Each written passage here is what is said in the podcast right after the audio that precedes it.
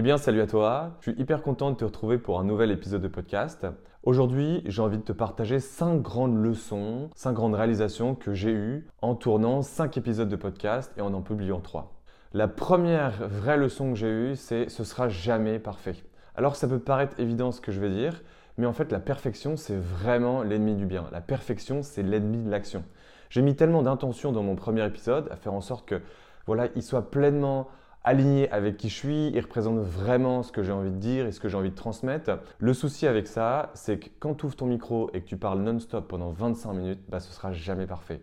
Il y a des trucs que tu vas oublier, il y a des mots que tu vas manger, il y a des fautes de français que tu vas faire et en fait, honnêtement, c'est pas grave. La croyance que j'avais derrière ça, c'est le lancement et la partie la plus importante. Il faut absolument que les gens puissent à 100% se connecter à ce que je veux faire. Et en fait, la réalité, c'est que derrière ton lancement, t'es pas connu. Ton podcast tombe au milieu de plein d'autres podcasts qui existent déjà. Donc en fait, c'est un travail de durée, c'est un travail de longue haleine. Et réussir à publier un premier épisode qui est imparfait, ça te permet de déconstruire le plus rapidement l'illusion de danger que t'as derrière le regard des autres et derrière que t'as ton lancement. Donc vraiment, ma première vraie grande leçon, ce sera jamais parfait.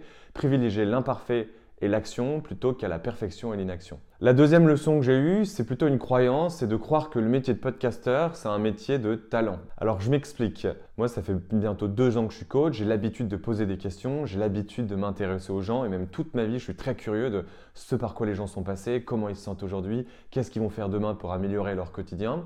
Et donc en fait, je suis arrivé dans ce métier de podcast en me disant, c'est fait pour moi. En fait, c'était une grave erreur et ça a créé 2 choses.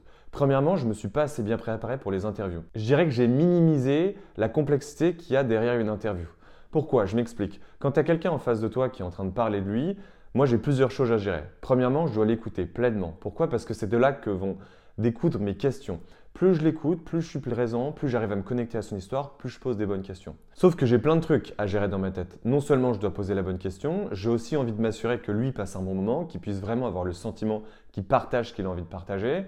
Moi, je dois aussi gérer le temps. Je dois gérer mes propres pensées qui me disent « est-ce que ça va être intéressant ? Est-ce qu'il prend du plaisir ? Qu'est-ce qui se passe si j'arrive pas à trouver la bonne question ?» Donc en fait, l'erreur que j'ai faite, c'est que j'avais pas beaucoup de questions qui étaient préparées. Moi, je me suis dit « je vais être dans le flow, je vais être dans le présent ». Sauf qu'en fait, c'est très dur d'être dans le flow. Ou disons que ça demande de l'expérience, ça demande de la préparation que j'avais pas. La deuxième erreur que j'ai fait en croyant que le métier de podcasteur c'est un métier de talent, c'est que j'avais pas vraiment de fil rouge derrière mes interviews. Moi, je me suis dit, je vais prendre des gens que je connais ou que j'ai déjà vu qui sont vraiment inspirants et je vais les interviewer. Sauf qu'en fait, si j'ai pas d'intention derrière l'interview, c'est beaucoup plus dur de l'amener d'un point A à un point B. Alors bien sûr, vu que je prends des gens intéressants, on va pas nulle part, mais j'ai réalisé qu'entre une interview où je sais que je veux aller et une interview où j'ai juste quelqu'un d'inspirant, le résultat est x10 et même moi, mon intérêt pour l'interview est multiplié par 10. La quatrième leçon que j'ai retenue et même la réalisation que j'ai eue, qui est pour moi la plus importante, c'est qu'il est hyper important de demander du feedback aux personnes que j'interviewe. Alors je m'explique. En fait, quand tu fais le métier de podcasteur, t'es seul. T'es tout seul derrière ton ordinateur quand tu choisis tes invités, t'es tout seul pour préparer tes interviews, t'es tout seul pour les interviewer, t'es tout seul pour les monter, t'es tout seul pour les promouvoir. Donc non seulement ça peut parfois être un peu chronophage, mais surtout moi j'ai pas de feedback. L'avantage d'être en entreprise, c'est que tu as un manager qui va dire ça tu le fais pas bien, ça tu le fais pas bien, ça tu le fais pas bien, ça tu pourrais mieux faire, ça tu pourrais mieux faire, voilà quel conseil je te donne, etc. Moi en fait, vu que je suis entre guillemets livré à moi-même, j'ai pas ça. Donc du coup, à la fin d'une interview, j'ai eu beaucoup de chance, il y a un de mes invités qui m'a dit « mais attends, est-ce que ça t'intéresse ? Je peux te donner quelques feedbacks sur moi, comment j'ai vécu l'interview. » Il a passé 40 minutes à me donner les meilleurs conseils. C'était incroyable. Donc maintenant, moi, ce que je fais, c'est qu'à la fin de chaque interview, je parle à mon invité, je lui dis « comment est-ce que l'interview, elle s'est passée pour toi ? Comment est-ce que tu t'es senti ? Est-ce que tu as la sensation de vraiment avoir pu partager la valeur que tu as au fond de toi ?» Parce qu'en fait, quand tu es invité, il n'y a rien de plus frustrant d'avoir le sentiment que tu as des choses à raconter et de pas pouvoir les transmettre. Et ça, entre guillemets, c'est mon rôle. Si je pose les mauvaises questions, si j'arrive pas à avoir le bon fil rouge, l'invité va être frustré. Et s'il est frustré, moi je peux le percevoir et le sentir dans l'interview, ça va me déstabiliser et t'as pas 2 chances de faire une interview. Si tu as quelqu'un qui donne son temps pendant 1 heure, 1 heure et demie, je vais pas lui dire « bon, l'interview est pas satisfaisante, je me suis pas assez bien préparé, on va le refaire ». Non, ça m'a saoulé, ciao, au revoir, merci. Donc, prendre le réflexe à chaque fois de demander à mes invités qu'est-ce que je peux mieux faire, qu'est-ce que tu as aimé, qu'est-ce que je peux continuer à faire, qu'est-ce que je peux faire différemment, etc., etc. C'était un apprentissage pour moi de ouf. Et même aujourd'hui, ce que je fais, c'est que du coup, avant l'interview, j'essaye de prendre un petit moment avec les invités pour dire « ouais, moi voilà un peu le fil rouge que j'ai en tête, comment est-ce que toi tu te positionnes par rapport à ça, c'est quoi tes sujets du moment ?» J'ai aussi compris que parfois, il y a des gens qui sont très connus pour ce qu'ils ont fait les 5 dernières années, Mais cette personne-là, ce qu'elle a fait les 6 derniers mois, c'est fondamentalement différent, ou ses réalisations sont vraiment différentes. Donc moi, je vais l'inviter pour ce que j'ai vu des 5 dernières années, mais elle, sa valeur, ce qu'elle ressent, ce à quoi elle se connecte le plus, c'est ces 6 derniers mois. Si ça, je ne prends pas le temps d'en discuter avant, la personne va être un peu frustrée parce qu'elle va raconter des choses auxquelles elle ne se connecte plus vraiment, ou alors elle va avoir le sentiment qu'elle a des choses de ouf encore à partager, et je ne vais pas forcément lui laisser la possibilité. Car quand il pense, on est vraiment bon quand on est dans ce flow, on est vraiment bon quand on est connecté à ces sujets parce qu'on est en train de les vivre. Parler de sujets qu'on a vécu il y a 5 ans mais qu'on ne vit plus du tout ces 2 dernières années, on va être beaucoup moins impactant. Ma 4e réalisation, qui est hyper importante et qui date de ce matin, c'est que la procrastination t'envoie un message. Ce matin, je me réveille, j'ai enregistré 2 podcasts au week-end et je me suis dit, faut que je les monte, je vais les monter, je vais les préparer pour plus tard.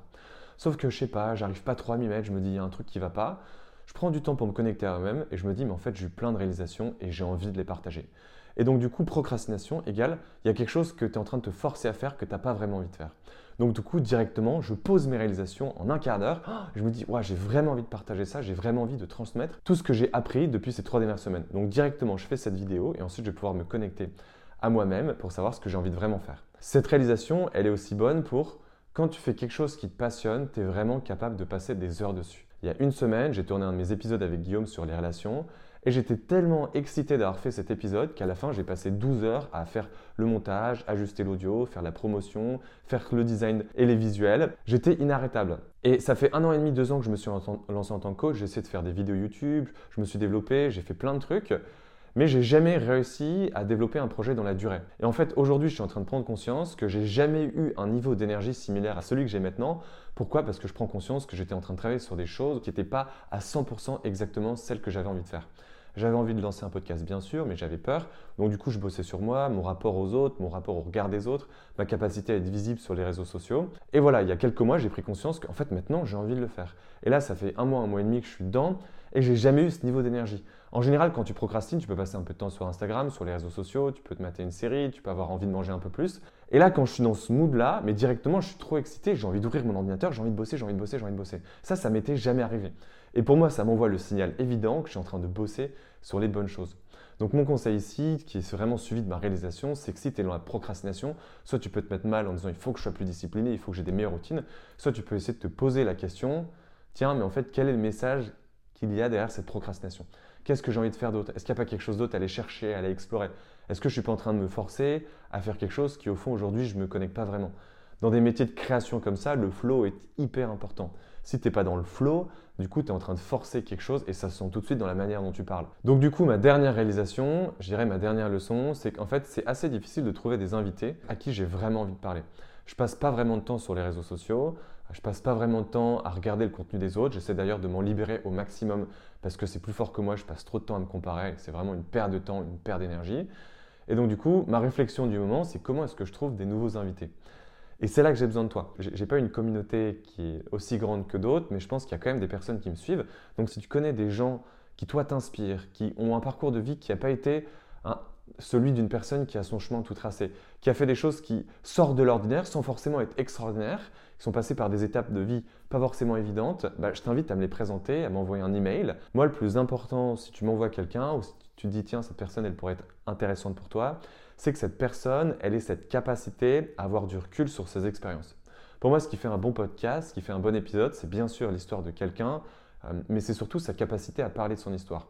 Je pense tous qu'on a une vie extraordinaire, on a tous une vie qui sort de l'ordinaire, on est incroyablement unique, mais on n'a pas tous le même degré de réflexion. Je pense qu'il faut vraiment un certain nombre de temps pour avoir un certain nombre de réalisations, pour pouvoir ancrer ça dans des croyances, dans des expériences. J'avais un coaching ce matin, on travaillait sur l'anxiété, il me disait j'ai l'impression d'avoir tout compris à l'anxiété, mais parfois ça revient un peu, mais voilà, il me partageait vraiment la philosophie, comment sortir de l'anxiété. Et moi je lui ai dit, j'ai vraiment l'impression que tu as développé la philosophie du sage, ou tu comprends la philosophie du sage, tu n'as plus qu'à avoir l'expérience du sage. Et moi, je cherche vraiment du coup à avoir des gens qui ont quand même un certain détachement par leurs expériences quand ils en parlent. Voilà, ils ne sont pas en tension, pour pas que ce soit une séance de psychothérapie, mais plus un podcast qui peut vraiment apporter de la valeur. Bon voilà, c'est tout pour moi. J'espère que cet épisode t'a plu. Si tu as des réflexions, si tu as des questions, si tu as des suggestions, je t'invite à me les donner. Le feedback, il est aussi important que je le reçoive de vous. Donc voilà, je te souhaite une bonne journée ou une bonne soirée. Comme d'habitude, n'hésite pas à noter le podcast 5 étoiles, à mettre un commentaire s'il y a quelque chose qui t'est venu. Merci à toi, bonne journée, puis à très vite. Salut.